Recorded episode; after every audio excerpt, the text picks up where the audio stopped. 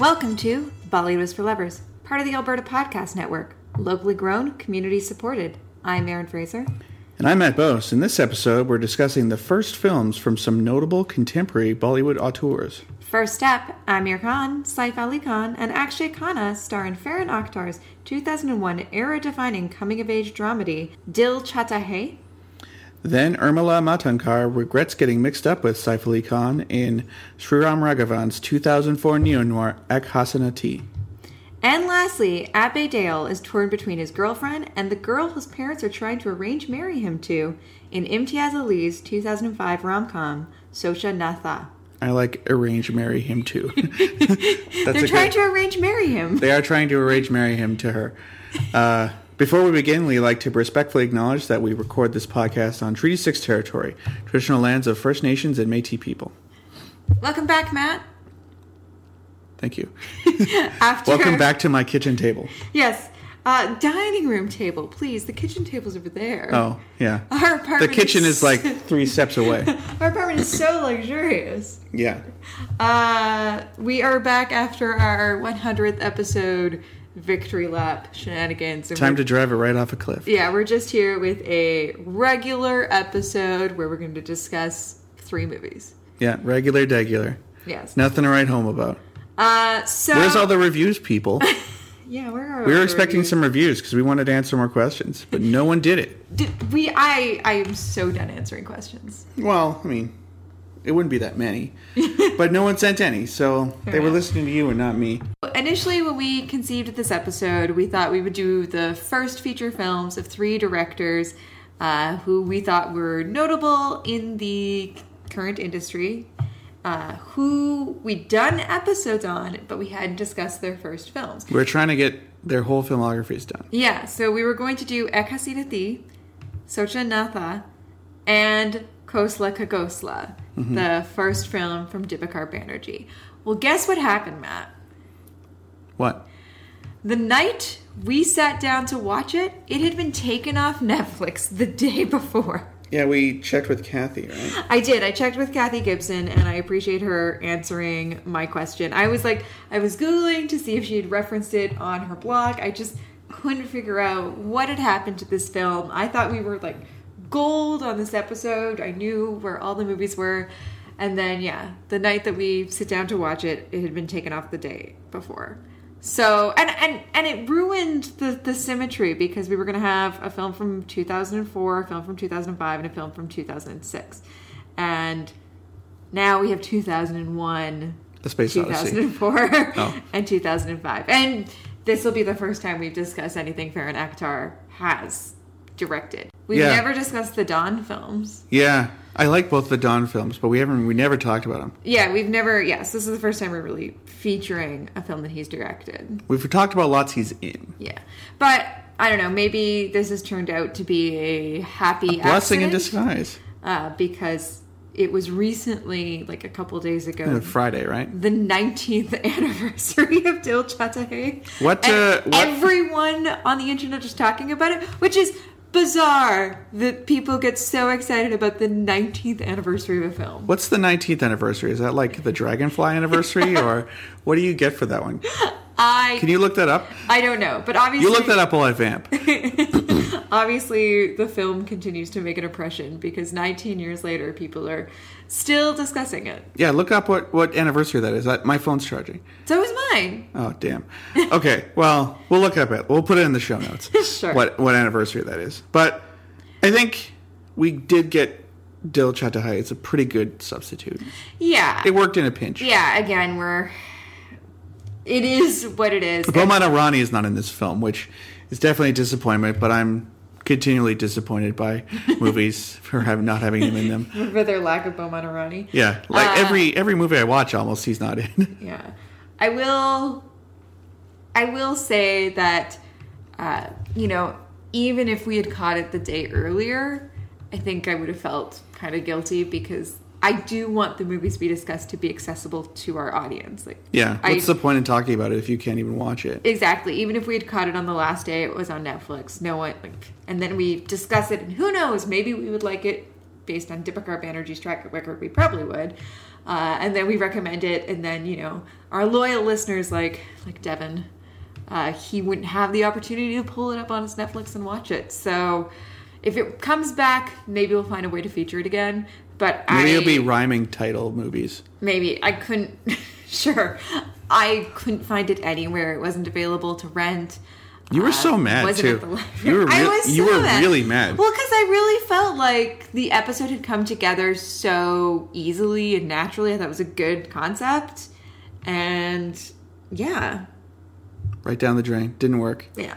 So Anyway, we're talking about Dil Chahta Dil Hai. The Heart Wants. Yeah, Uh, this movie came out in 2001, directed by Farhan Akhtar, as mentioned earlier. Features Aamir Khan, Saif Ali Khan, Akshay Khanna, three Khans and an A.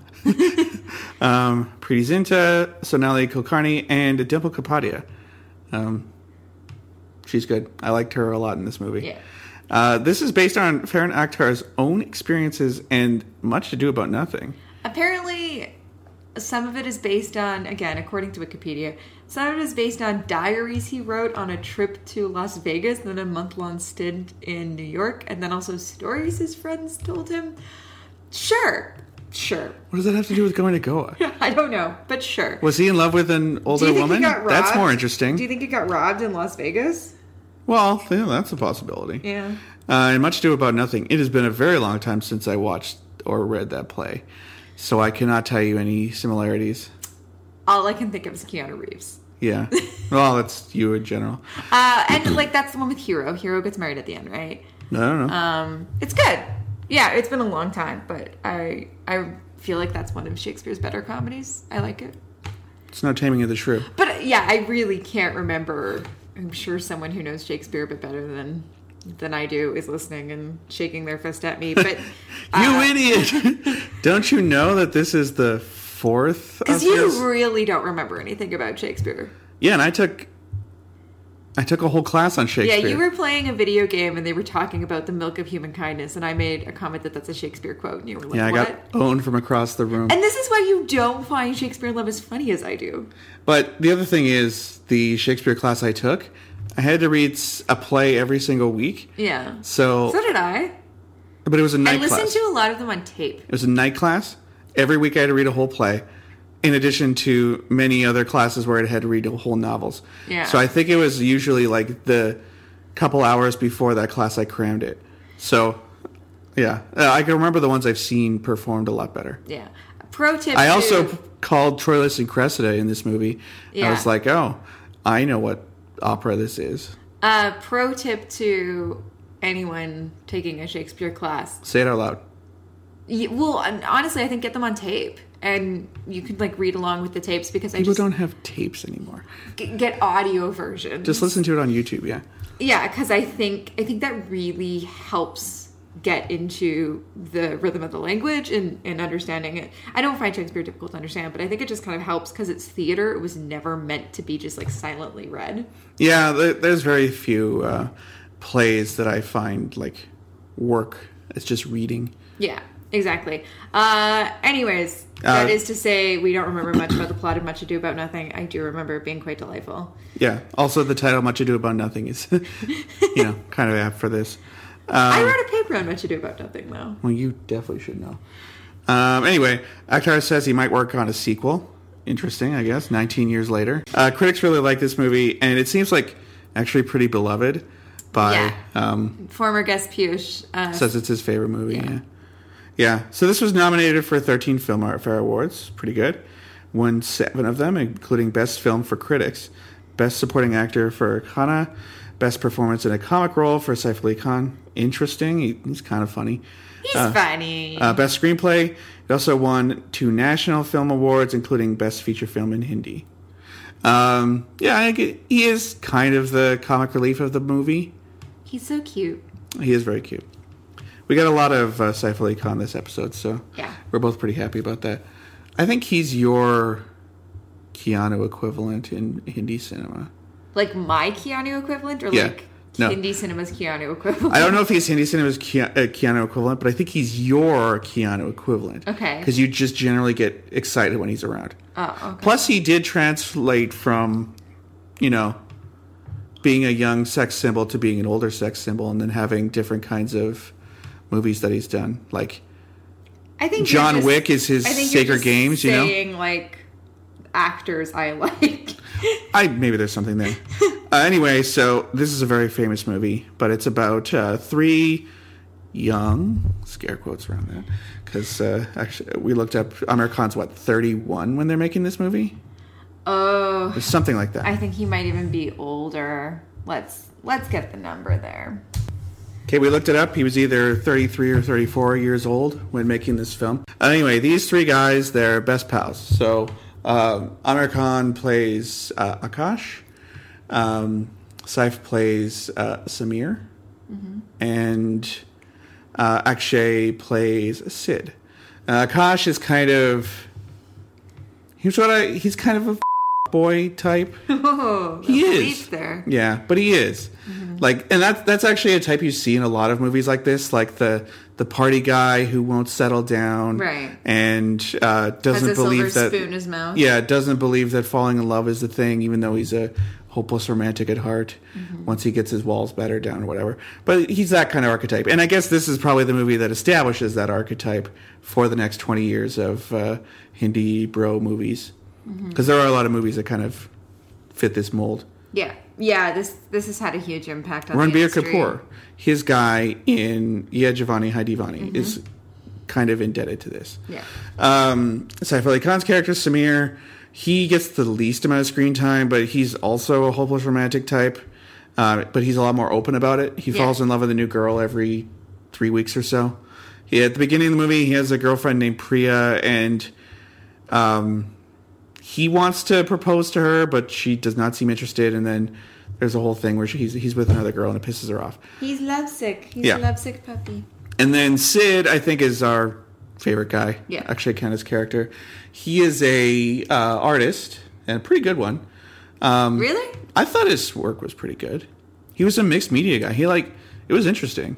Sure. I guess he was better than the art that we see in Fitoor. Yes. I, I don't think he's. Kapoor as an artist. I don't think he's a Mr. Holland's Opus type. I, I, think his say, Opus is pretty good. I Actually. will say all of his art was believable. Yes. Yeah. Yeah, and like, I think early 2000s stuff. Like he's not super out there, but that kind of seems like what was going on. Sure. Yeah. Anyway, he's an Not artist. the art critic. Yes, and brought back Mr. Holland's opus. Yes, uh, but he's an artist who uh, kind of falls in love with a a woman who's just moved in down the street A to play by divorcee. a divorcee in her forties. I'm not entirely sure. I'm not sure what Dimple Kapadia's age is. She's an ageless being, but um, like I was guessing forties. Yeah. She's a divorcee. She had a kid. Um, she was married. She's 15 years older than Akshay Khanna. We looked that up. Yeah. So she was in her 40s when, was, when they made the movie, and he was mid 20s. Mid to late, yeah. Yeah. Uh, she has a drinking problem and is estranged from her uh, daughter and her ex husband. And her husband um, basically got his lawyers to cut her out of the life of the kid.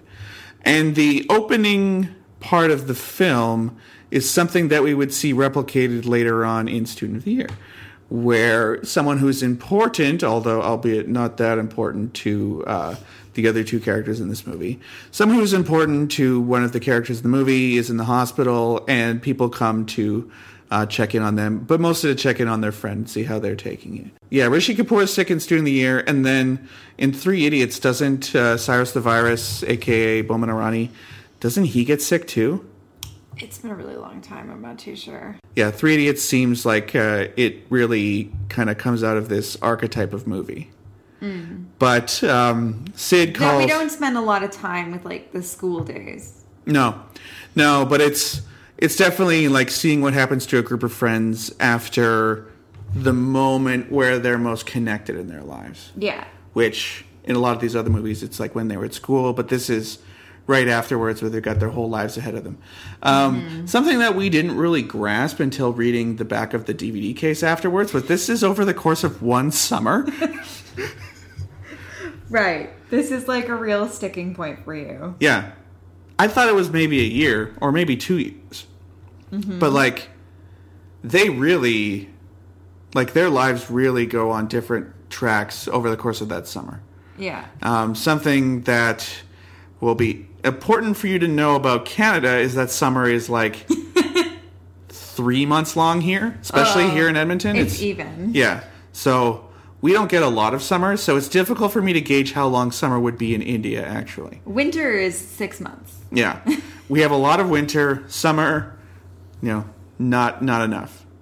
Uh, but anyway, uh, Kapadia's character is sick. It is what is called in uh, Hollywood cinema a May December romance, but this is a little bit different in that it's the woman who's the older character. Yeah. Uh, this is a lot like a movie that will never stop being funny that you haven't watched called The Graduate, uh, featuring Dustin Hoffman and I'm gonna say Anne Bancroft. I think so I'm pretty sure it's Anne Bancroft. playing yeah. Mrs. Robinson. Yeah. The you know divorcee who has a song about her. Uh, this is funny because your aunt cannot believe that you haven't seen this movie, that it didn't come up in film school, um, film studies. Um, but yeah, it's it's not something you see often in uh, Hollywood cinema, much less Hindi cinema, Yeah, where it's usually clar- you see the opposite. And just to clarify, Dimple Kapadia is 18 years older than Akshay Khanna. I think you said 15. Yeah. Yeah. But usually it's the opposite. Like it's Salman Khan, he's in his 50s, Exactly. his, his romantic par- partner is maybe it's 20. never an issue when the the male lead is older than his love interest, than his female love interest. Yeah. And they don't even comment on it. And because that he's playing a high schooler and he looks like a high schooler. Yeah, and here, like, I think Akshay Khanna and Dimple Kapadia are very well matched. I think they have great chemistry. Mm-hmm. I don't think that 18 years is an outrageous gap uh, No. compared to you know what we see with other other actors and actresses and and and the roles that they're playing. This is and probably- also and also I think part of the reason why it works is because the film actually comments on it like it never does. Yeah. Or it rarely does. And so it works because it wants to explore like what is it like for a young man to fall in love with a much older woman. It's the reverse to Jawaani Jaaneman, which uh, uh, Saif did this year, where Right. it's an older man actually realizing, like, maybe I shouldn't be in a relationship with 20 year olds. It's kind of the other way around with Dimple Kapadia. Uh, this is, I think, before. No, it'd be around the same time as American Pie popularized MILFs. So may, maybe culture wasn't ready for it yet. But Maybe. yeah, so over the course of this summer, um, they go to Goa, which is the first like quarter of the movie. Yeah, the first kind of half of the movie is kind of like a hangout movie with the three guys. Mm-hmm. And then the second half of the film, they kind of all get separated and they're kind of, well, I guess actually Khanna is pursuing Dimple Kapadia quite a bit in the first half of the film. The second half of the film was really just about Aamir Khan and with a little bit about Saif Ali Khan. Yeah. Yeah, it, it definitely sidelines. Well, it's just mostly Aamir Khan, really. Yeah. But like, And him pursuing Preity Zinta in Sydney, even though she's engaged to some jerk, Rohit. Rohit. Yeah. I did really like the joke in the very beginning of the film where uh where Aamir Khan is trying to hit on Preity Zinta and she's like you know and and she's like oh like you're no I'm in like I have a boyfriend and then Fiancé. Rohit, yeah fiance and then Rohit shows up and he's like oh you're Rohit I like I thought that guy was Rohit. that guy was Rohit and he goes to Samir and Samir's like, hey, Rohit. and Rohit goes, "Hey, Samir." Yeah. Yeah, that's a funny that's a funny gag. Although Samir knew, Samir knew that Preity Zinta and him were together. yeah, he just wanted to, Yeah. you know, get a cash a little bit of his own medicine. Although this happens a lot in Hindi cinema where people can get punched out in a bar. I feel like in real life they would all get kicked out of the bar. Like anyone throwing Okay. anyone throwing hands in a bar. Are we done describing the plot? Can we go to this bar? yeah, we got to talk about the bar scene. Okay. The bar's terrible. the bar is so we we've talked about um it's an. It's it's like an I like a, the idea. Of, it's like what a movie thinks like a cool bar is, yes. but really it just looks super lame. Yeah. Well, we've talked about uh, in K3G how it seemed like early 2000s fashion in Bollywood movies is Right. kind of like 1995, 1997. this is definitely that. I mean, I, I think this is pretty. I think this is pretty on par with like early 2000s fashion. Like the It looks like something Jamiroquai would wear, I guess. yes. Okay, let's talk about the pants. The Let's pants- talk about the pants game in this film. yeah. Um, let's The see. pants are wild. Saif Ali Khan is the biggest offender here. He has silver pants and patchwork pants. like a pants are a bunch of flags. It's really bad. Oh, he also has an H.R. Giger shirt at one point, Also really weird. which was really funny because you said, "What is going on?" What's with that dead baby shirt? his dead baby shirt, and I immediately pegged it. I was like, "Is that an H.R. Giger print?" Yeah, you knocked that one out of the park. It's a weird uh, Um, little character trait for Saif Ali Khan that his clothes are horrible. but for 2001, I guess this is pretty standard. Yeah, and I think like a lot of what the girls are wearing are very similar to like the stuff that um So it's stuff you would see on Buffy. Paris Hilton. Yeah, but Yeah. like, like also, those like those like sequin shirts that come to a point that like Yeah. are really just like it's like a your shirt is a big bandana. yeah The clothes do kind of remind me of Buffy a lot. Like if Angel wasn't dressed in black, no, it's stuff that Xander would wear. This is like Xander's clothes are Khan's clothes, yeah right? yeah. I don't know. I think it's pretty on par with early 2000s fashion, but early Sure. 2000s fashion is just terrible. and it's playing off the 90s like it, it came out of there Yeah. i mean really yeah that whole period was dark period there's not like there's a lot of plaid.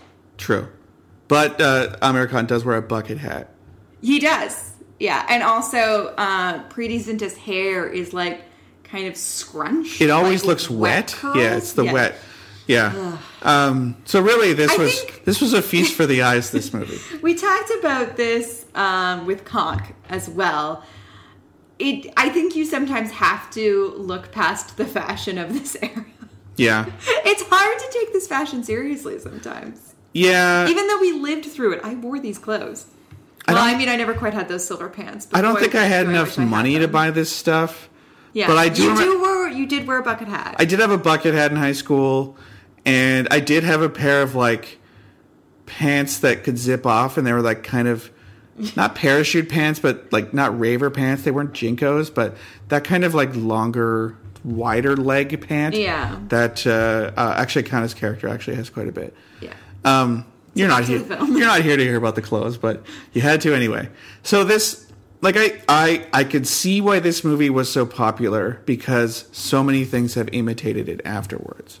I mentioned Yeah Jawaani Hai Deewani, but also Student of the Year, which the kind of framing story, although that takes place like ten years later and not however long a summer is. Yeah, Student of the Year also feels like it's trying to update that Karan Johar is trying to update Kuch Kuch Hota Hai. Yeah, but there's also Three Idiots, which is about um, people who've moved on in their lives and some people who can't deal with that. Also featuring Aamir Khan. Uh, Chhichhore, which just came out. I didn't see that one, but you you saw it, and it's people who got along together in school. I think even just the basic Separating. kind of plot of the kind of male bond relationship between these between three guys is similar to Zindagi Na Milegi Dobara. Yeah, that's the other one. That one is a bit more age appropriate because they're in their early 30s, and is it Abhay Deol is getting married to Kalki Koechlin?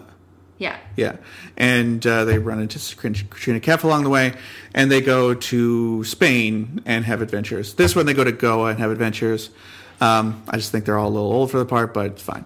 Um, and then the second half, you see how their lives progress over again, whatever the length of this summer is. You got so obsessed with like what is the time period of this film? I thought for sure it was at least like one or two years. yeah. Um, also, he goes. Uh, Aamir moves to uh, Sydney to go work for his parents. Uh, Yeah. His uh, father's company runs in a pretty zint on the plane, etc. But he left in summer in India, and presumably in Australia it's winter time because it's another hemisphere. But this is never addressed. I'm pretty sure it's just eternally summer in those areas of the world Yeah, like this is one. compared to Canada. This is one of those movies where people having ready access to cash makes their lives a lot easier. Yeah, so from what I was reading, this film did better in uh, cities, in urban, in urban places, because it was a lot more relatable Yes. to that audience, which makes perfect sense because it's very much about kind of upper middle class problems. Yeah. um, just kind of like the malaise of, but what am I going to do with my life now? Which is not something that lower income people have the privilege of kind of thinking about. Yeah, you can't you can't think about like what's my life going to be like when you could just look at your dad like, well, it's going to be like his. There it Yeah. is. It's And not like Gully is- Boy where you're a driver's son. You're gonna probably going to be a driver. Well, I was just gonna say, like, this is kind of also like this is one of the main criticisms that people have against a lot of Zoya Akhtar's films Mm-hmm. is that it's about kind of like upper middle class or like even sometimes just upper class. Yeah. Um, Dil Dhadakne Do. Yeah, Indians and the fam their families and just kind of like their problems. I think you also see this in kind of like Kapoor and Sons. Yeah. those films clearly take a more kind of fam- like it's more centered around the family than it is around the friend group. Yeah. but yeah, yeah, Jawaani Hai is kind of the same thing, and so you can really see how like Dil Chahta Hai and its success really kind of ushered in the like s- stories of this type around these kind of characters that are really about like internal like they're about relationships and kind of internal conflict within these characters and less about like external conflicts This is where the that big question of yeah. like what i'm going to do with my life Well, this is where the Shakespeare stuff makes sense because the comedies are usually about like maybe not nobles, but people who are wealthy enough where well it's also all about like people pairing off yeah, and like getting an advantageous marriage. Same thing with Jane Austen too. Yeah. Like getting an advantageous marriage or like true love, that aisha kind of thing. is probably another good um Yeah. good reference point for this film or like something else to compare it to But that sort of love story can be the whole movie because they don't have to worry about where they're going to work. yeah Like, so it is that kind of. There is a precedent for rich dilettantes who need to figure out their love life because that's the more, most important thing in their lives. So Jane Austen, Shakespeare, like that makes sense. I don't want to uh, burst any bubbles here. A lot of people really like this movie. This is their favorite movie of all time. I thought this was okay, but I was kind of I was let down by it because I've seen so many of the imitators. Yeah, I think kind of having seen the stuff that it's influenced and and going back to it, it just kind of muted its impact. There were certainly things I really liked about it. I, I do think Saif Ali Khan is gives a kind of adorable and hilarious performance. I think that romance between Akshay Khan and Dimple Kapadia is so beautifully done. We should talk more about that after, but yes. Yeah, and I just I wanted so much more from it. I wish that it had gone further.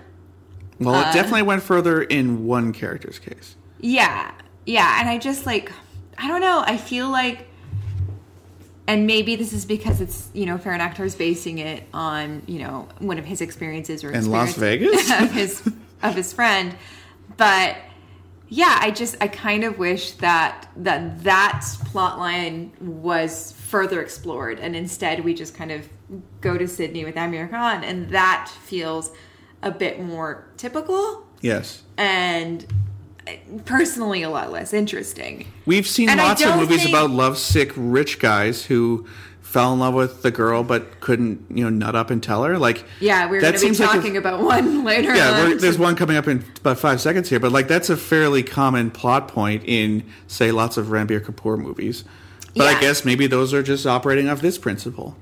Yeah, and I guess I don't know. I didn't really feel the connect like a connection between Aamir Khan and Preity Zinta in the way that I felt it between Akshay Khanna and Dimple Kapadia. Yeah, so let's talk about that. So, the main reason why I was confused about the timeline of this movie is spoiler alert: Dimple Kapadia is in the hospital for liver cirrhosis mm-hmm. and dies over the course of the film. Yeah. And over the course of one summer, she moves into uh, Sid's street. Kind of has an emotional relationship with him. We can dispute this, but We I, Then- she definitely has him an emotional relationship. What are we disputing? we gotta gotta get through this first. Then keels over and dies within three to six months of meeting him. You're so obsessed with time. But like, I think that is actually kind of a ripoff. I will It's say it's a way to get rid of the most interesting relationship of the movie without actually like doing anything with it. Yeah, and I will say that kind of because of this this opening where then it's a like the whole film is pretty much a flashback leading up to this. I did kind of think that there would be a bigger jump in time. Yes. And I also assumed that like the falling out between Akash and Sid Was real? was bigger than it was? yeah, like had a lot more weight to it. Like I don't know, it just seemed and but I friendships It's so can be petty. like this. But yeah, people exactly. can be very petty. I was like, it, it's very petty, but people can be very petty. Yeah. So maybe that is Especially realistic. young men in their mid 20s. Yes, Matt. Tell me about young men in their mid twenties. I mean, okay, so, you know, I had a group of friends when I was in university who I don't really talk to as much anymore. And it makes me sad, but so it goes. I talk to my friend Cam every now and then. Hi, Cam. Yeah, I don't think he listens, but um, like these sort of stories do actually work pretty well for me. But um, yeah, people move apart. The reason why they get into this argument is kind of contrived, but it is the sort of thing that a sort of hot tempered pair of people like Akshay Khanna's character and Aamir Khan's character might break a friendship up over. So I think the relationship of the three in the film, Ali Khan's basically nothing happens, although he has the best song. He has the best song. It's the song we're gonna play. Yeah. I think he's. I think he's as cute. He, his is cute, but it it doesn't really go anywhere, and also is expanded on in the fe- in the following film. So such a thought. So if you want more info on that uh, relationship, give us five minutes. Um, but I think the the Preity Zinta Aamir Khan thing we're a little bit cool on, but the um, Akshay Khanna and Dimple Kapadia relationship we think is really interesting, but I think it's a real letdown because over the course of however long this story takes, they meet. He falls in love with her. I think she's kind of reciprocating a little bit, but can't let herself fall into it. And then she dies of liver cirrhosis. Like, Yeah, I it's think- a it's a cop out. They they cut off the film just like they cut off that storyline just when it starts to get really interesting, Mm-hmm. and and I think it's the best thing that the film has going for it. So it just kind of like I don't know, like it just I found that very frustrating, and and again I think those are the two best performances in the film. Yeah, so I could see from her perspective that she meets this guy, she gets him a few connections. She, you know, she's worked in an artistic field. She's a designer, mm-hmm. and he's an artist. Since we're seeing it from his perspective, we understand immediately that he's fallen in love with her because he wants to paint her picture. Yeah. Artists in movies, when you paint someone's picture, that means you're in love with them. So that's typically how it goes. I also I also think that the best filmmaking is in this section because I think the way that Farhan Akhtar kind of builds the connection between the two of them through just just kind of glances, just kind of shot reverse shots of like of of him looking at her and just kind of how he teases it out. It's it feels very natural. I think I think it's really well done. He often uses blocking where She has way too many candles though. where one of them is sitting and one of them is kneeling, and the oth- like there's a power imbalance Yeah. there done through uh, how the actors are posed. But I can understand how she didn't get that Akshay Khanna was in love with her. Mm-hmm. So I don't know if you can call it a romantic relationship. It is definitely a one-sided one at best. Sure, that's that's fair, and yeah, and I guess like I also don't ultimately like that the film kind of I think argues against kind of pursuing a romantic relationship outside of your age bracket. Well, what it does is it says it's not Rockstar, which says that you have to have pain in your past to become a good Right. artist. Like he's already a good artist. Yeah. But this does seem like the sort of thing that a painter would have in his past. Like he fell in love with a, a rich older woman, and he, you know, Mm-hmm. It is cliched in that sense. Yeah, I think that's true. yeah, like he his art changed after that or something. It yeah, at once it's my favorite part of the movie, but it's also the most frustrating because they, they don't do it. It doesn't end up going anywhere good. And the transgressive woman who's an alcoholic, who's also a um, divorcee, she just dies. Yeah.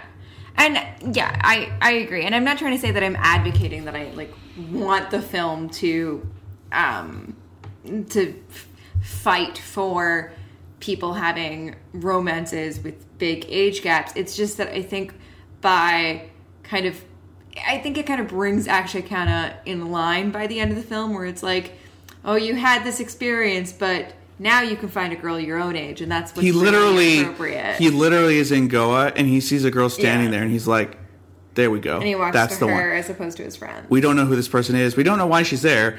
But like, yeah, and um, so I guess I just felt like the end of the film was like, oh, you you have to conform. yeah. to But. I think we are meant to be more invested in Aamir Khan's story, and I never was. Mm-hmm. Yeah. because he's an Im- Imtiaz Ali character in a Farhan Akhtar film. Yeah. Um, someone told Imtiaz Ali at one point in his life to get a real job, and he couldn't take it and made like seven movies about it. And we are going to get to that. Uh, what did you think of the the filmmaking? Um, I mean, apart from the blocking thing I was telling you about, I think, um, I think it's fun. It has some energy.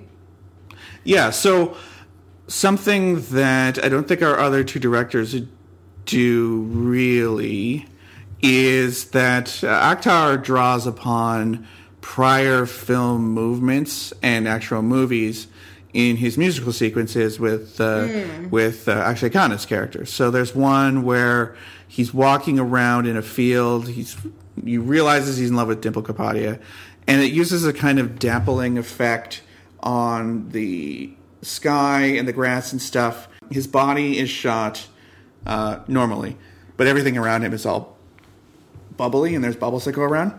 And then we there's that Saif Ali Khan. It is a little cheesy. It is a little cheesy, um, but it is you know trying to use the medium of filmmaking to do something a little different. Yeah. Uh, and then there's the Saif Ali Khan song that we're going to play in a sec, which we thought was a fun song, and it's a musical sequence where him and uh, Pooja, I think that's the girl, Mm-hmm. they go to a movie. they're in a movie theater and they think they're in the movie. Always fun. Yeah, which is perfected in Rab Ne Bana Di Jodi's song. Yes. um, where they take on the roles of different characters. But it's fun to see Saif Ali Khan essentially playing Shah Rukh Khan in a sweater Oh, around yeah. the neck, running around the mountains fun. type thing.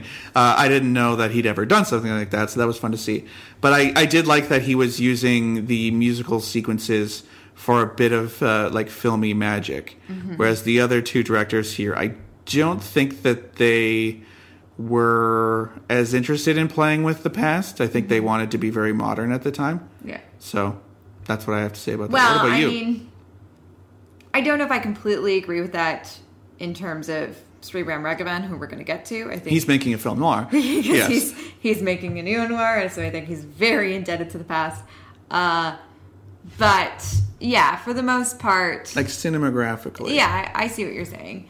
Uh, I I see why this film resonated with people. It's very much kind of about that existential kind of not angst, but that existential question of like, what now do I do with my life? And- We're of a generation that is not that far removed. Like if, No. if they're graduating in 2001, I graduated university. Well, I graduated high school in 2004. Yeah. And I graduated university in 2008. So like I'm not that far away from it. No, Neither I, are you. I think we can certainly like relate to this mode and this question. I just don't know if it has the impact on us that it had on audiences in 2001. And there's no way it could. I mean, we're Yeah. not we're not Indian people living in 2001. So Yeah, and we're also not at that point in our life in our life anymore. yeah. And I think we also kind of we have a different sense of nostalgia. Yes. And I think I prefer maybe the uh, gender dynamics of something like Yeh Jawaani Hai Deewani. I agree. Or or how, you know, like I think women have a more interesting role to play in films like Zindagi Na Milegi Dobara. Yeah. That being said, you don't you, I, I really can't think of much like Dimple Kapadia's role in a lot of No, that's interesting. Like you don't like. Was there anything like that in Being Cyrus? I'm trying to remember now the different romantic pairings. I mean, she was very hot in Being Cyrus. Yeah, uh, but like yeah, like that again. It's uncommon for Hollywood, much less Bollywood. But um, I leave you with one last question: Have we seen Preity Zinta in a movie where her love life goes well? I'm not sure. Because she's kind of like a tragedy queen. if there could be scream queens, she's in like, you know, having a baby out of wedlock, or my husband's cheating on me, or my fiance's an asshole. Like she kind of seems to need to be rescued from her romances a lot of the time. Yeah, I mean, I feel like her part of Dil Se is fine. Other Yeah. things going on in Dil Se. Yeah, there's a lot of other problems going on in Dil Se, but Preity Zinta's not one But of them. But Preity Zinta's like, you know, she gets with Shah Rukh Khan and they're gonna get married and like he seems to respect her. We've to- on a lot more about this film than I thought we would. And I think it, I it's think a really important and interesting movie, though. yeah, And it deserves to have a little more discussion because we could just try to puzzle out what it meant. yeah, yeah, exactly. All right, Matt, it's interval time. What are we playing? We're playing Wo Latki Hai Kahan. जिसे ढूंढता हूँ मैं, हर कहीं जो कभी मिली मुझे है नहीं मुझे जिसके प्यार पर हो यकीन, वो लड़की है कहाँ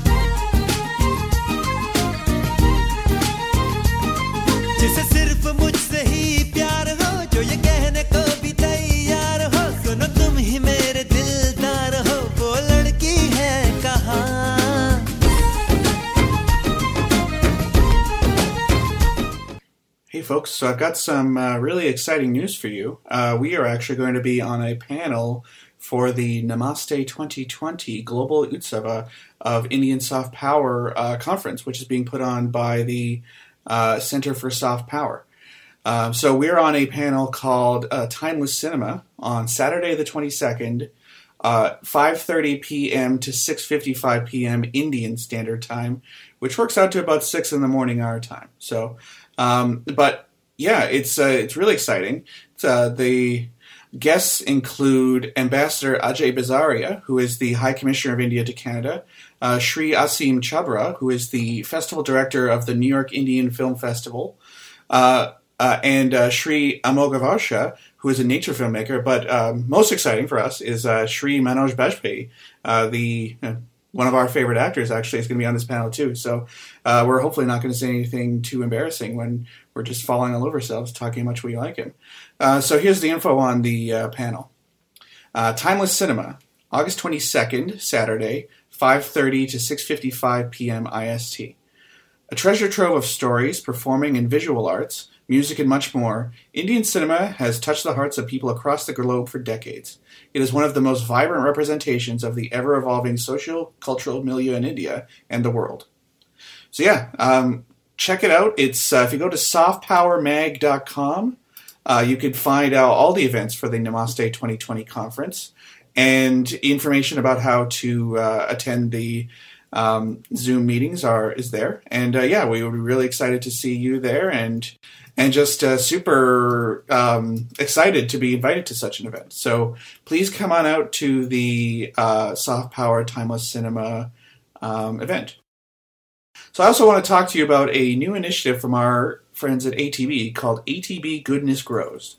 So hashtag ATB Goodness Grows is an initiative that motivates Albertans to bring joyful moments to others. We're all adjusting to being disconnected from places, people, and experiences we love.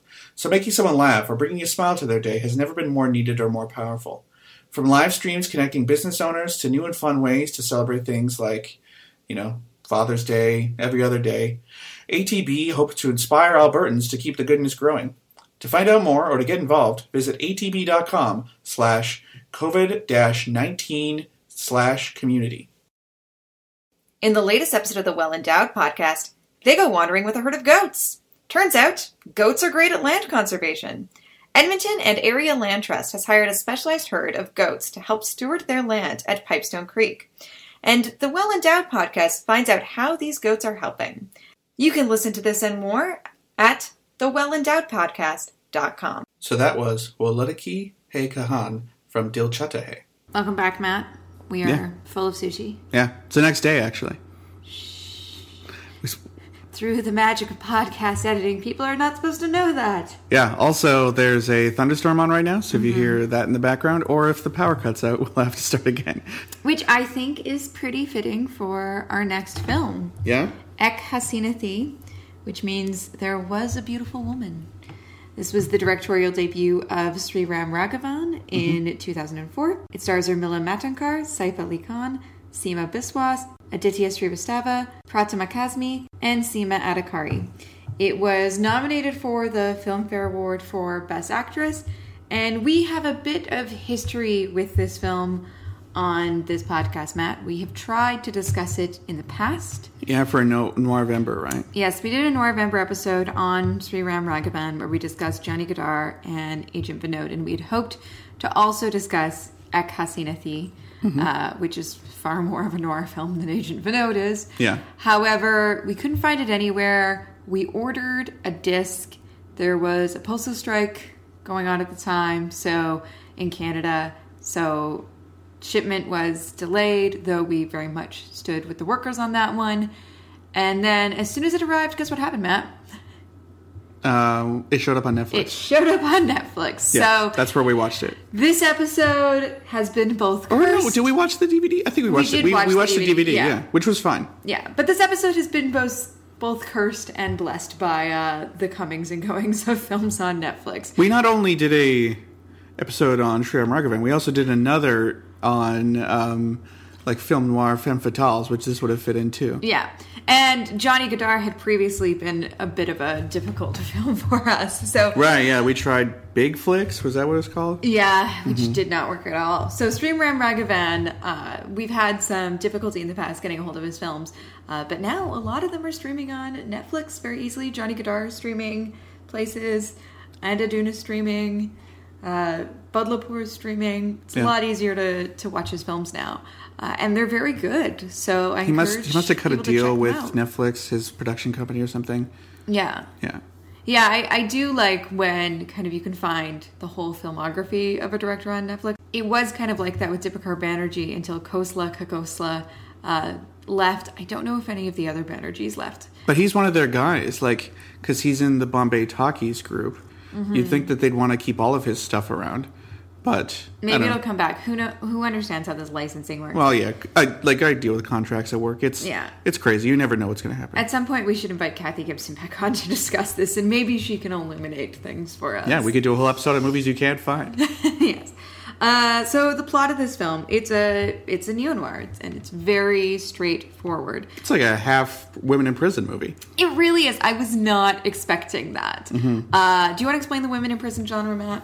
Sure. So this is an exploitation genre that's been around very long time, but kind of hit its peak in the 70s and 80s with uh, movies like The Big Birdcage Yeah. or The Big Dollhouse. Black Mama, White Mama, probably Yeah. my favorite. Yeah. Not and- that I've seen every women in prison film, but I quite like Black And I always Mama, forget. White What, Mama. I always forget which one's which, but it's either Caged Heat or Chained Heat. Was Jonathan Demme, right? Oh, that one I always get confused about that too. And I've seen both of those films. yeah, because we watched the one with Selma Blair, which I don't think was the Demme. We saw that. Selma Blair, No, um, Linda Blair. Linda Blair, yes, Yeah. The Exorcist. We saw that at a kind of uh, sleazy film festival that we'd see occasionally. We also saw Switchblade Sisters.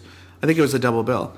yeah, And um, yeah, so the women in prison genre is basically what it says on the can: women in prison. Um, it's usually a innocent or someone who's committed a crime that you wouldn't really blame them for, like murdering a rapist or something. Caged Heat is Demme, so Chained Heat Is the other one. is Linda Blair. I I can never remember those two. And like I said, I think that's the idea, so you them. confuse the two, Yeah. the names.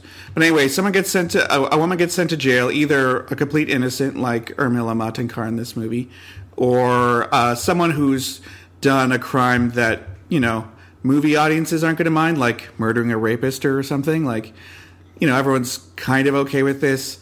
It's just you know she's still got to do the time. And when in prison, she has to deal with the politics of uh, the various gangs and things and learn how to be tough and get out. Sometimes they break out, or sometimes they, you know, take over the jail, that kind of thing.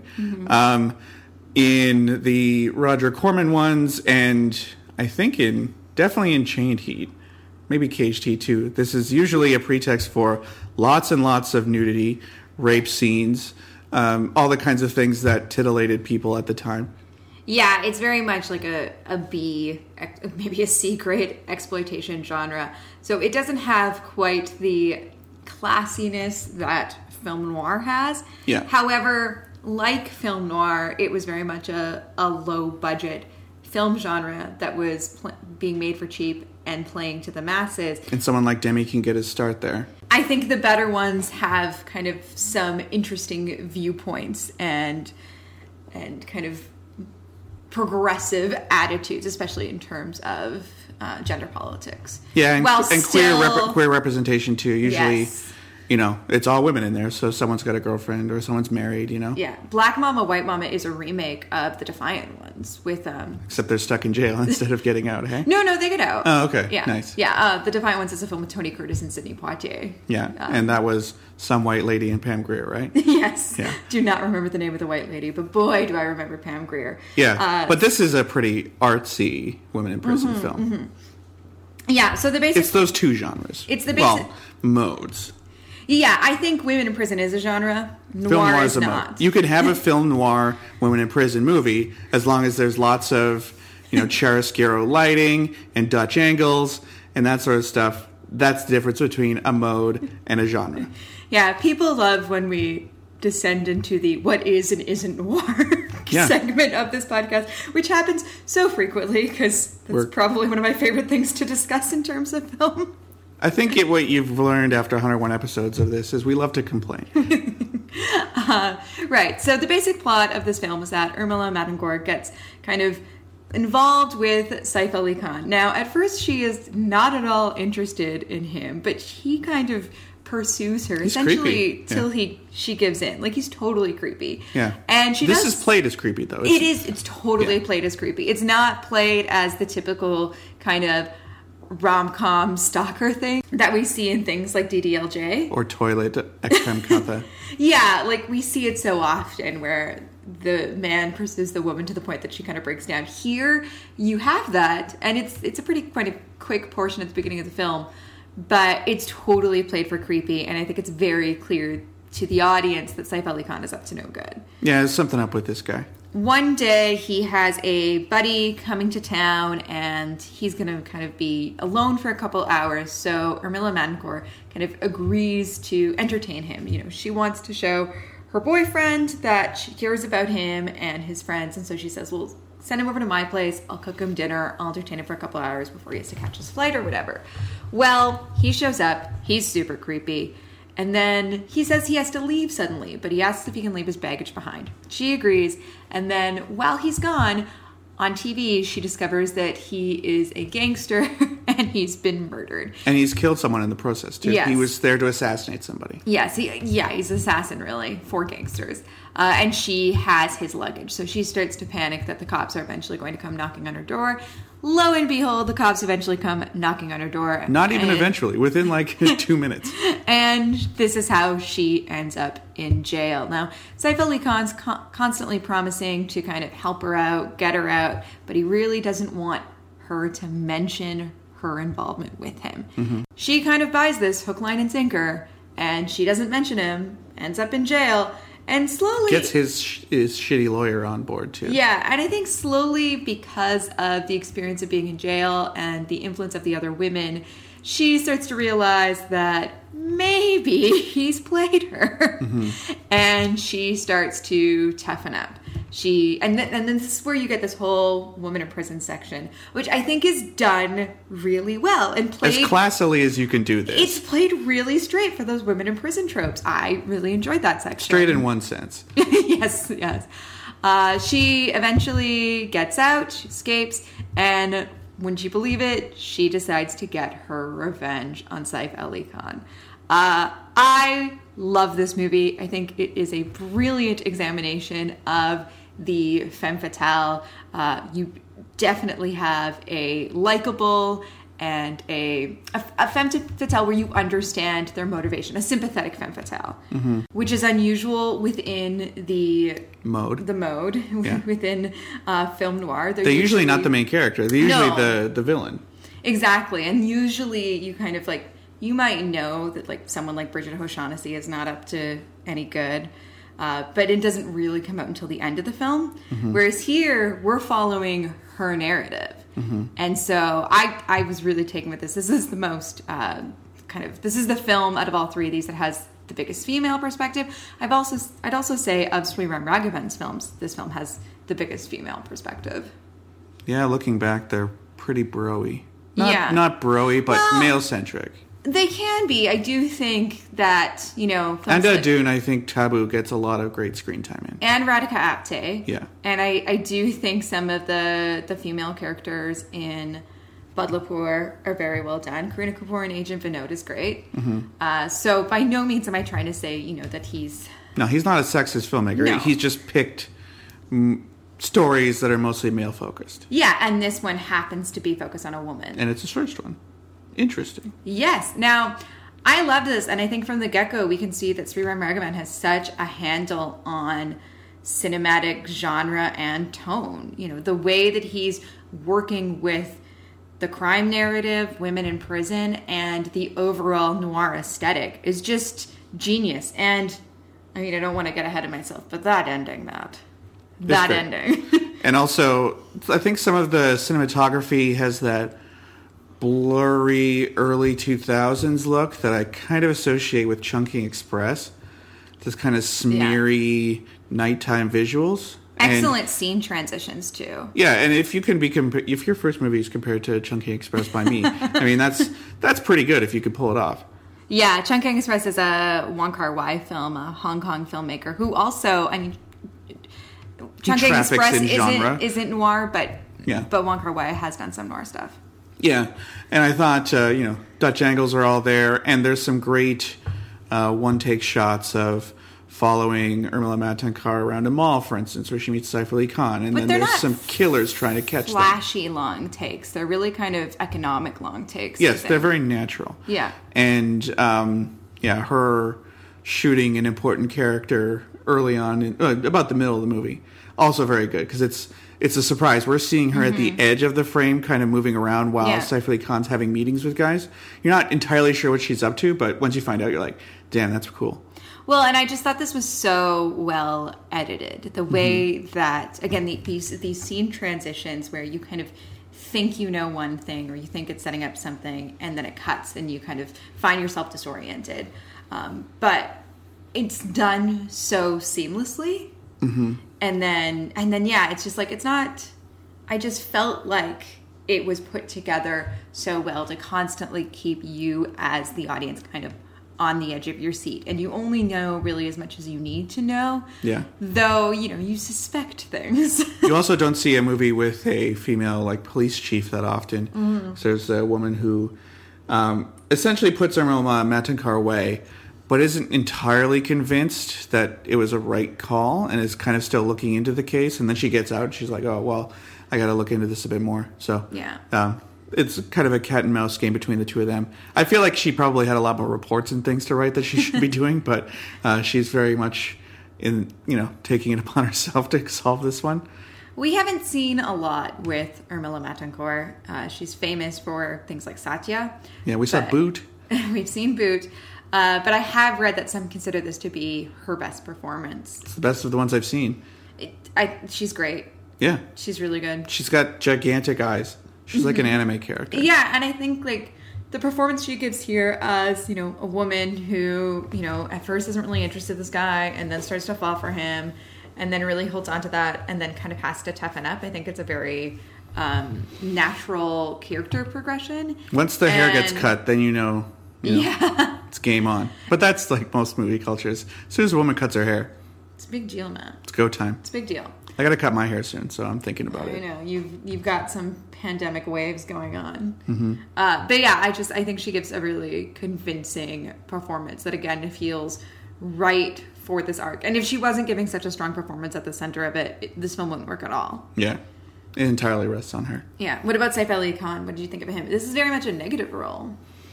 Yeah, but he's he's willing to do that. I mean, he did it mm-hmm. in Being Cyrus a little bit later, and you know, his character in Sacred Games isn't always entirely on the level. The race movies, you know, he's a he's a complete bastard in those. So, you know, he he's a guy who can pull off this role, and it doesn't feel like stunt casting. Yeah, and I think that's Yeah, one of- Kenna, even earlier, like he's a guy who runs off on his baby mother. one of the reasons why I'm such a big fan of his is because I think his filmography shows a lot of range, Mm-hmm. and I don't think he's gotten stuck in kind of typical leading men roles. I mean, he's in Tanhaji this year. He's Yeah. like a scenery chewing villain, and then in Jawaani Jaaneman, he's a, you know, pushing fifty guy who should probably not be dating twenty years olds anymore. like But the film acknowledges that. the film acknowledges that, and it's really interesting that he is not pigeonholed into any kind of role. He'll do anything. Yeah, and I just think as far as kind of the big leading men go in Bollywood, I just think his stuff is often more interesting. I've seen movies from him that I do not like that I think are utterly forgettable. Humshakals. I've actually never seen Humshakals. Well, because that looks pretty bad. But the first thing I ever saw in it, I think it was a film called Bullet Raja, and Hmm. I just thought the whole thing was forgettable. And so I'd kind of written him off at first, but boy, boy, was I wrong. Mm-hmm. Uh, he's great here. And, you know, I think He's the right level of like f- boy. there's Again. another bleep. Yeah, I know, I think but he is. saying the same thing. But he is, yes. Like he's toned his emotions and like his his look to a way just like to attract this girl. And okay, I don't think he set her up on purpose. I think it's an accident.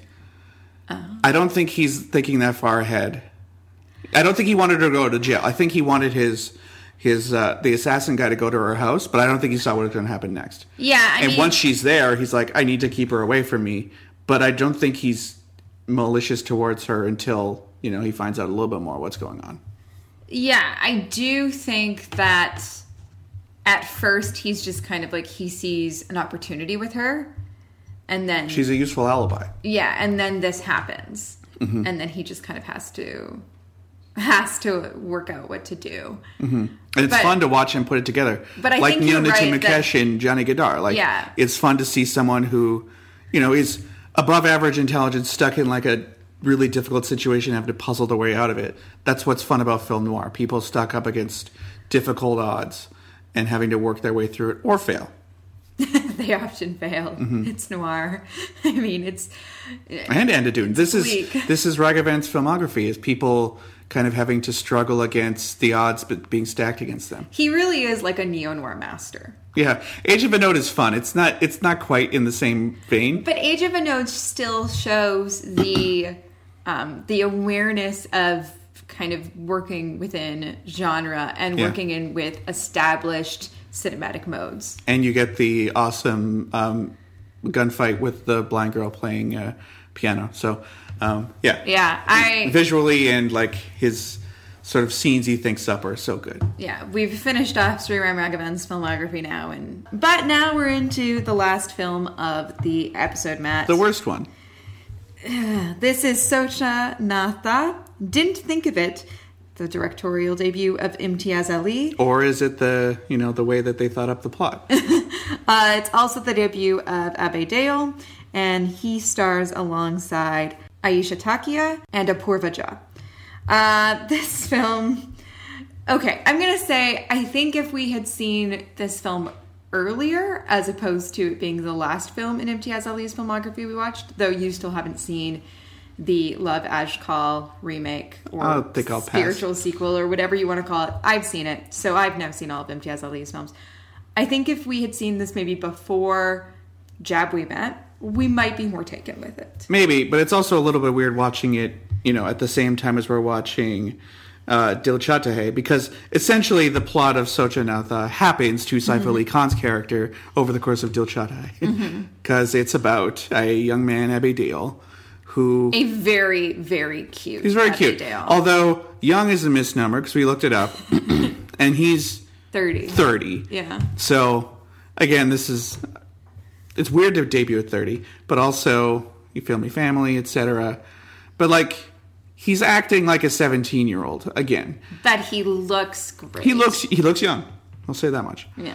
But he's a young man of privilege who uh, wears terrible clothes, goes to No, he uh, looks great. goes to a very similar uh, ugly uh, club to the one in Dil Chahta Hai. And his uh, family wants to set him up, as they often do. And he gets set up with uh, Ayesha Takia's family. Well, Ayesha Takia. They go to her house. And over the course of the conversation, the part of the conversation where the two um, newlyweds to be go to someone's room to hang out, they always do that. Yeah. They both. Uh, say that they're not really interested in an arranged marriage and they both have people on the side that they're into. Well, she has an ex, but he he does have He has his a girlfriend, but he wants to he wants Yeah. to propose to her. And so they have a nice conversation like, "Oh yeah, yeah, this is, you know, it's kind of awkward, but it's kind of nice to meet someone in a similar situation to me." Um, and through a variety of plot contrivances, uh, Ayesha Takia's character comes along with Abhay Deol to Goa. Um, people are saying that they're going to other people's weddings. That's how they sneak it through. Um, and while they're there, It's because Apurva Jha can't get permission to go. Yeah, And so they're saying that there's a, She's- going to Ayesha Takia's wedding. Exactly. And then Ayesha Takia says the other thing back around. and Apurva Jha has to go later, so Ayesha Takia goes with the group at first and then She's there for like a week before pick- Karen gets there. Yeah, and then has to pick Apurva Jha at like the bus depot. Yeah. Um, but while her and Abhay Deol's friends are hanging out, I mean, things kind of get a little heated. Sparks fly. Uh, I don't think she would They say. fly so much they turn night into day. Yeah, I think she's kind of falling for him at this point. And Abhay Deol's, he likes her, but he's still kind of into Karen. And then Yeah. Karen gets mad at him. Classic Karen move. um, but this kind of sets off a, not really a love triangle, but more of a love, I don't know, two dimensional thing because they're in out of love with each other. Their families get annoyed because of, you know, Abhay Deol gets engaged to Karen. Yeah. Like at first his family's not for it because her family's Catholic, and then his family's all for it. But is Abhay Deol still for it? then he talks he says like oh we're gonna have to change her name to something with an a because she's gonna convert right? Like and it just waffles back and forth between Abhay Deol and Ayesha Takia. They love each other they don't even love each other their families hate each other. Actually their families hate each other almost the whole movie. Um, and ultimately i found it really frustrating. It wasn't like Shuddh Desi Romance where you had an actual love triangle i think I love Shed Desi Rose. this like Karen is just an aftershot thought. She's the Baxter. We don't care about her at all. We know that like Yeah. she's just she's not on the cover of the movie, so it's like She's it's not quite the Baxter. I don't think she's as likable as a Baxter is. but like she's you know that she's not even con- in contention. So it's just Yeah. these two falling in and out of each other, and as opposed to Shuddh De- Desi romance, where I think there's like four weddings that don't go anywhere, right? Like there's a lot of them. I think there's there's at least three. There's at least three. this one, I don't. I think it spins its wheels a bit too much, and yeah, I didn't care for it. Also, the filmmaking is not amazing. I think there's some impressive stuff. Uh, I really like the kind of the song sequence that you have in Goa, where the camera kind of pans all over all of like all over these sweaty bodies lying against rocks on the sand. I think that song is shot very evocatively, and again, it, like it's all these bodies and it's very sweaty. And But what about the part where they forget to turn the day for night filter on, and then they're climbing up a hill in Goa at night?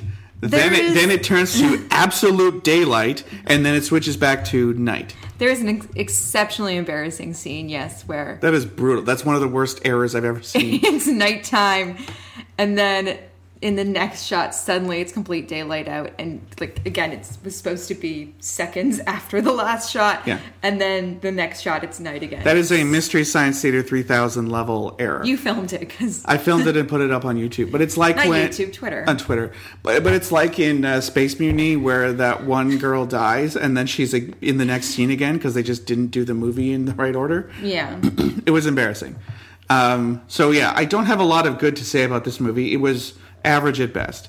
Abhay Deol is always enjoyable to watch, Abhay Deol He's a is cutie. great in this film He's a cutie. he is so cute but his character is that kind of Imtiaz Ali. so cute um, that guy who really like has a pretty good thing going, but is determined to screw it all up. Yeah, so the Imtiaz Ali formula, as we see it, is that it's always a, well, not always, it's often a romance between someone who has a silver spoon in their mouth but doesn't want to kind of embrace the corporate lifestyle because they're more of a free spirit.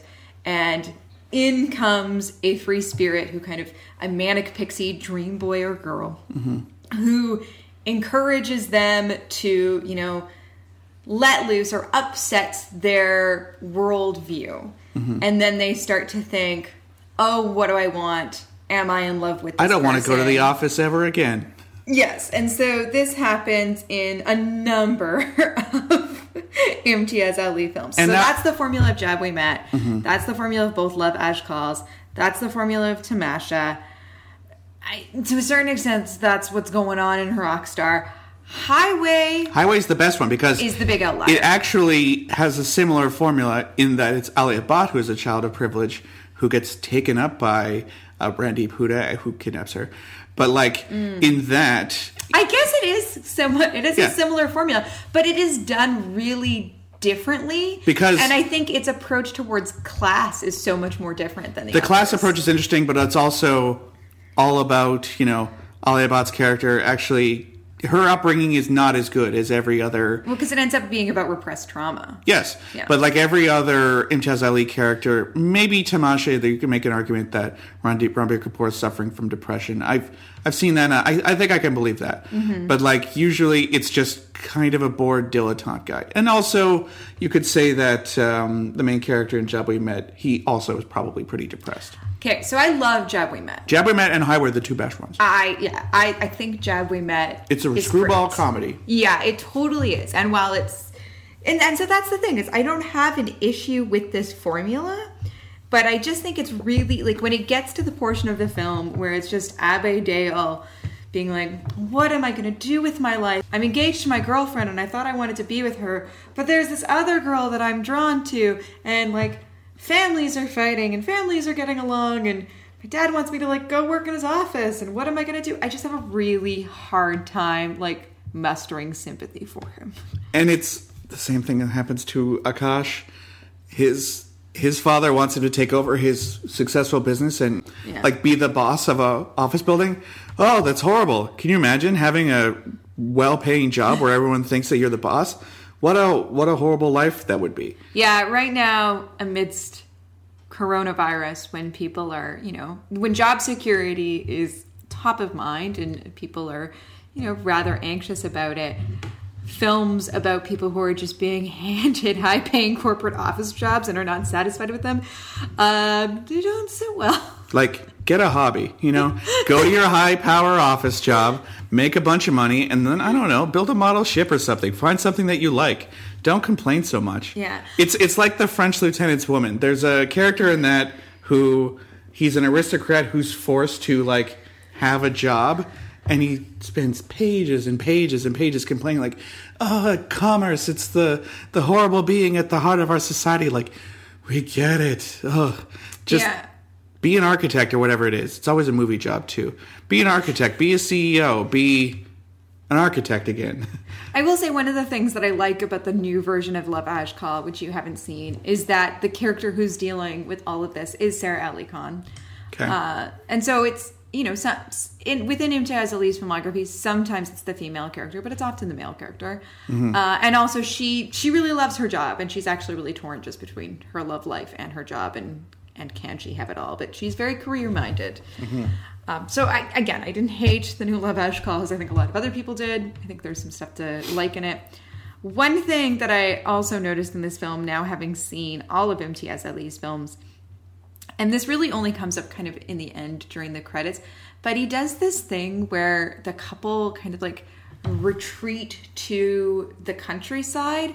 yeah, more I- simple life. yeah, and I think it has a way of kind of objectifying, uh, you know, Small town, villages, tribe, you know. yeah, but it's never really invested in those cultures and in those people. They Yeah, just, just feel like costume. yeah, they just feel like they are there to be props for the upper middle class couple Mm-hmm. and their own sense of enlightenment and adventure. Believe me, like And again, I think Highway is a bit different. yeah, highway. Yeah, he com- Randeep Hooda comes from that sort of culture. And Highway wants to interrogate class in a way that I don't think the others do. Yeah. But that kind of sat a little uneasy with me. No one is more of an infant than a rich person, right? like their lives are like, oh, what fun thing should I do today? Like it's honestly kind of insulting when these movies go, you know, oh, these people of Shimla, like their lives are so simple. Why isn't mine simple with my high class office job? Yeah. Like, or kind it's- of near the Nepal. It's, it's Nepal and Jab I think they go. yeah, I think so. But like, yeah, that always bugs me. Yeah, it, it does to me too. I think seeing it in a trend over his filmography, it just kind of sticks out. It And- compounds on it. yeah, I I don't know how I feel about it. I think this film does get frustrating during the second half because of again that's when Abhay Deol that's when you like stop the kind of falling in love portion of the film and the They're will they won't committed, they but now it's what do you do about your parents? yeah and it just it kind of becomes again like this this crisis. And yeah i totally responded to the crisis in Shuddh Desi Romance. That's a film that speaks deeply to me. Mm-hmm. This i don't know there's something about the imtiaz ali hero or heroine that i think can come across as entitled and whiny They're very glib. yeah, that I have a hard time. I have a hard time connecting with, no matter how good or cute Abhay Deol is. And let me tell you, he's very cute and he's very good. In as much as we wanted more Saif Ali Khan in Dil Chahta Hai, mm-hmm. I think maybe Socha Na Tha proves that this, you know, it's a it's a good premise. Two people who could have been arranged married actually end up liking each other, but there's things in the way. They have to figure out how to do that. You know, that's that's a premise, but it works better in like the 20 minutes it gets in Dil Chahta Hai as opposed to um, Socha Na Tha. well, Samir just like has more fun. Yeah, he's he's also got two friends who are interesting people that you could have also be in the movie. Whereas Abhay Deol has one guy that drives him around, I guess. Well, I mean, there's that that crew that hangs around him and Karen that he goes to Goa with. Sure, but they are gone from the movie as soon as the Goa part happens, and all we get is like Ayesha Takia's weird brother who looks like that priest that was in oh what movie was that? What? There was a we watched a Bollywood film. There was a priest in it. 1942? No, it was it was um, 1920 Oh, 1920. because there was like a priest It who tried. Yeah, there was a there was a priest who tried to exercise it. It might have even been the same guy because he looks like an Irish priest, but I, he's Indian. I, I think it might have been him, but like he dresses like an overgrown five year old in this movie and has horrible clothing. Like that was the closest thing to another character in the movie. Yeah, I mean, fair enough. This Yeah, and the problem, like the difference between this and Jab We Met, Jab We Met is a screwball comedy, and it's funny. This is a comedy, and it's not funny. It tries to take a inherently like ridiculous proposition and make it serious. Yeah, I I like the first half. I do think that the first half is like solid rom com stuff. It just yeah falls apart for me in the second. It just goes on too long.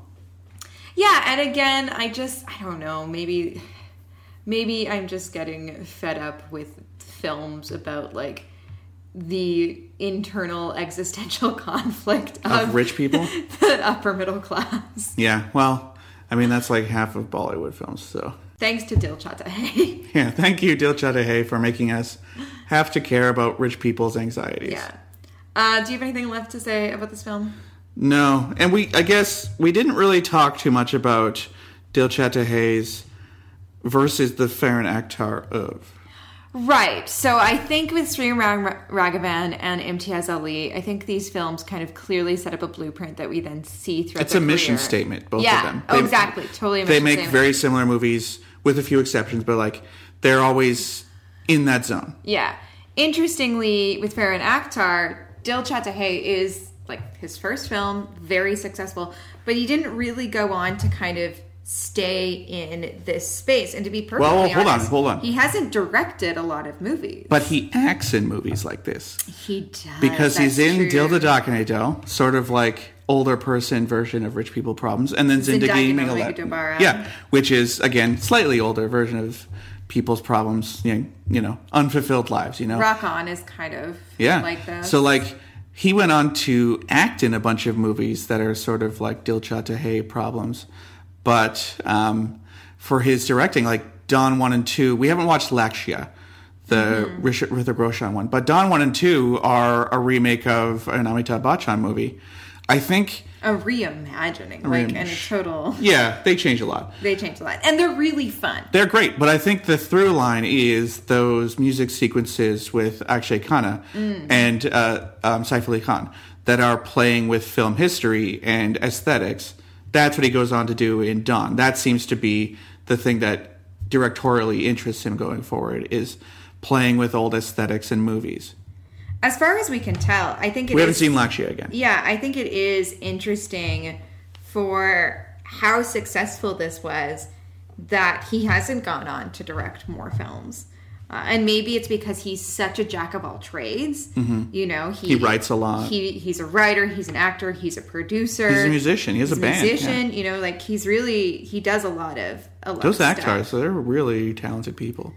Yes. yes. I mean, his sister is really the one who's gone on to kind of be, um, I think, to be the auteur. And to do, up until very recently, movies about rich people problems. Yes.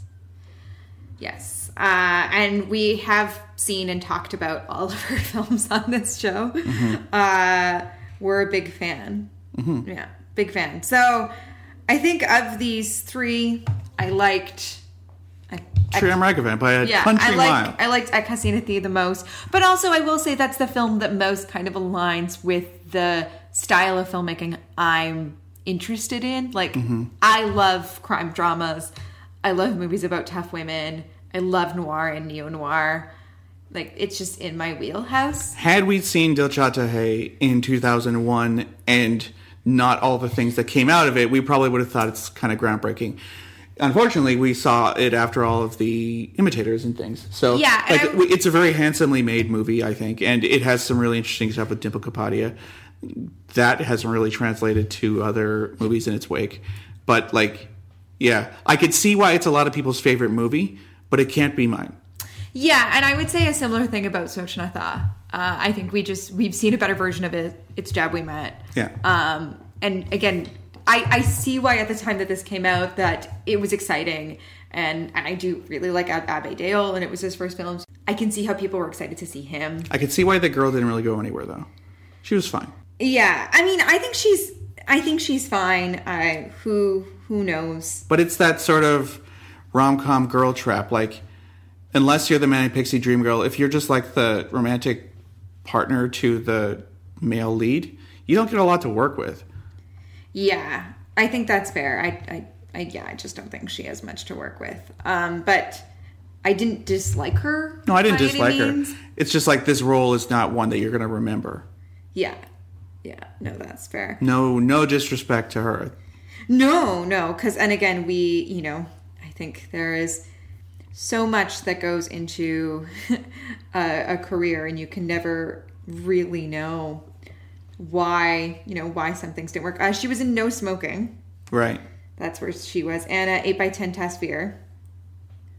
Okay. So Actually, she's kind of she's kind of racking up our like second tier heroes that we like in you know, John Abraham and um, Akshay Kumar. And wanted. And wanted, okay. Yeah. So yeah, she's kind of getting the She's really, I think she's really good in No Smoking, from what I recall. yeah. She was Angeli slash Annie. That's a movie I gotta watch again. Yeah, yeah. I, I just, I remember. I wish that she had better roles to do though. Yeah, so she was like John Abraham's girlfriend in that. Yeah, yeah, I, I yeah. It And again, lot- I like Eight by Ten Tasveer, but that's kind of a movie that I think is, I think we like for very silly reasons. yeah, we like it because we've been to where it takes place. Yeah. Otherwise, it's basically a movie that doesn't exist. Who knows what these directors will come up with next? Could be something good. yeah, yeah, Hopefully. yeah. Again, like I've liked films from all of these directors. Uh, I'll be interested to see if this Dil, Dil Chahta Hai sequel comes out.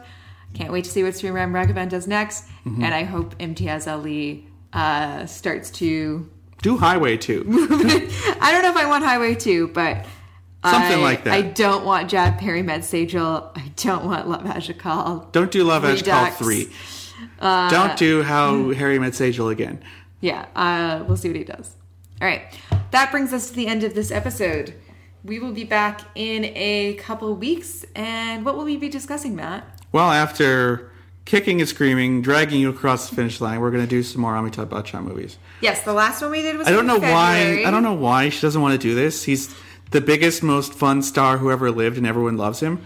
The last one we did was in February, and I promised we wouldn't have to wait a year before picking up that series again. Yeah. So, like, listeners, just let her know. I like everyone loves the Big B. I don't know what her problem is. I I'm just trying to. You're always just like, we can't do this. we have to watch more Imtiaz Ali films. I'm just trying to balance out the variety of the films and episodes that we put out. I'm pretty sure we did Anil Kapoor movies three months apart. Okay. And then it's six months to a year for Amitabh Bachchan. Okay. Uh, but anyway, we're going to do. But that was because Bali Litsa reminded us we should do another Anil Kapoor episode, and I just like to make her dreams come true. Also, I love Anil Kapoor. yeah. You don't love Amitabh Bachchan? I do, but not the way I love Anil Kapoor. Uh, anyway, uh, we're going to do, I think it's 1979 to 1981. Yeah. So I think this is kind of when the turn starts happening Hmm. because he injures himself and then it goes into politics and then Are we going to do Coolie? I don't know if it's available. Well, we'll we'll see. I believe Kaala Patthar is 1979. Okay. So, but we'll see what happens. I mean, there's like 30 more years of years to watch. There's so. no end in sight for this series. But Yeah. We're going to do it. We're going to do the next one next. Uh, in the meantime, Matt, how can people keep up with the show? at Bollywood Pod Twitter. Bollywood.com slash no. Bollywood is for lovers.com Dot tumblr.com. dot tumblr.com. That's the one. Facebook.com slash Bollywood is for lovers. I'm on Twitter at Erin E. Fraser, E R N E F R A S E R. I'm at Matt underscore B O W E S. Those are also our Instagram, not Instagram. Well, it's my Instagram handle. Is that your Instagram handle? I don't know. Your Instagram is mostly Gunpla. My Instagram is mostly cocktails. Uh, those, see that see if you're a rich dilettante, get a hobby like doing gunpla or cocktails. And I want to be very clear, we're not rich. no, we're definitely not rich, but we, are don't even own a dilettantes. We are dilettantes. And we rent our apartment. yeah. Uh, yeah, uh, those are also our Letterboxd handles. Uh, we want to say a big thank you to Becca Dalkey for our artwork. We love Tuffy. He is such a good boy. Uh, and also, if you feel like it, please leave us a star rating and a review on Apple Podcasts. It's okay We'll if your rating is contingent on how many Amitabh Bachchan episodes we do. Uh, that will further inspire to keep going with the series. Yeah. Uh, we'll read them on air. And then while you're there, you can, You will answer your questions too. We, you can subscribe. We're back in the question answering business, baby. While you're there, you can subscribe to my other podcast that I do with Paul Mawachuk called Trash Art in the Movies. We just put out an episode on I, I thought up this topic and it is extremely specific. going, yeah, like children who befriend people in the movie exhibition industry. Uh, so, And theaters exploding. and theaters exploding, yes. Uh, so we discussed Cinema Paradiso and Joe Dante's Matinee.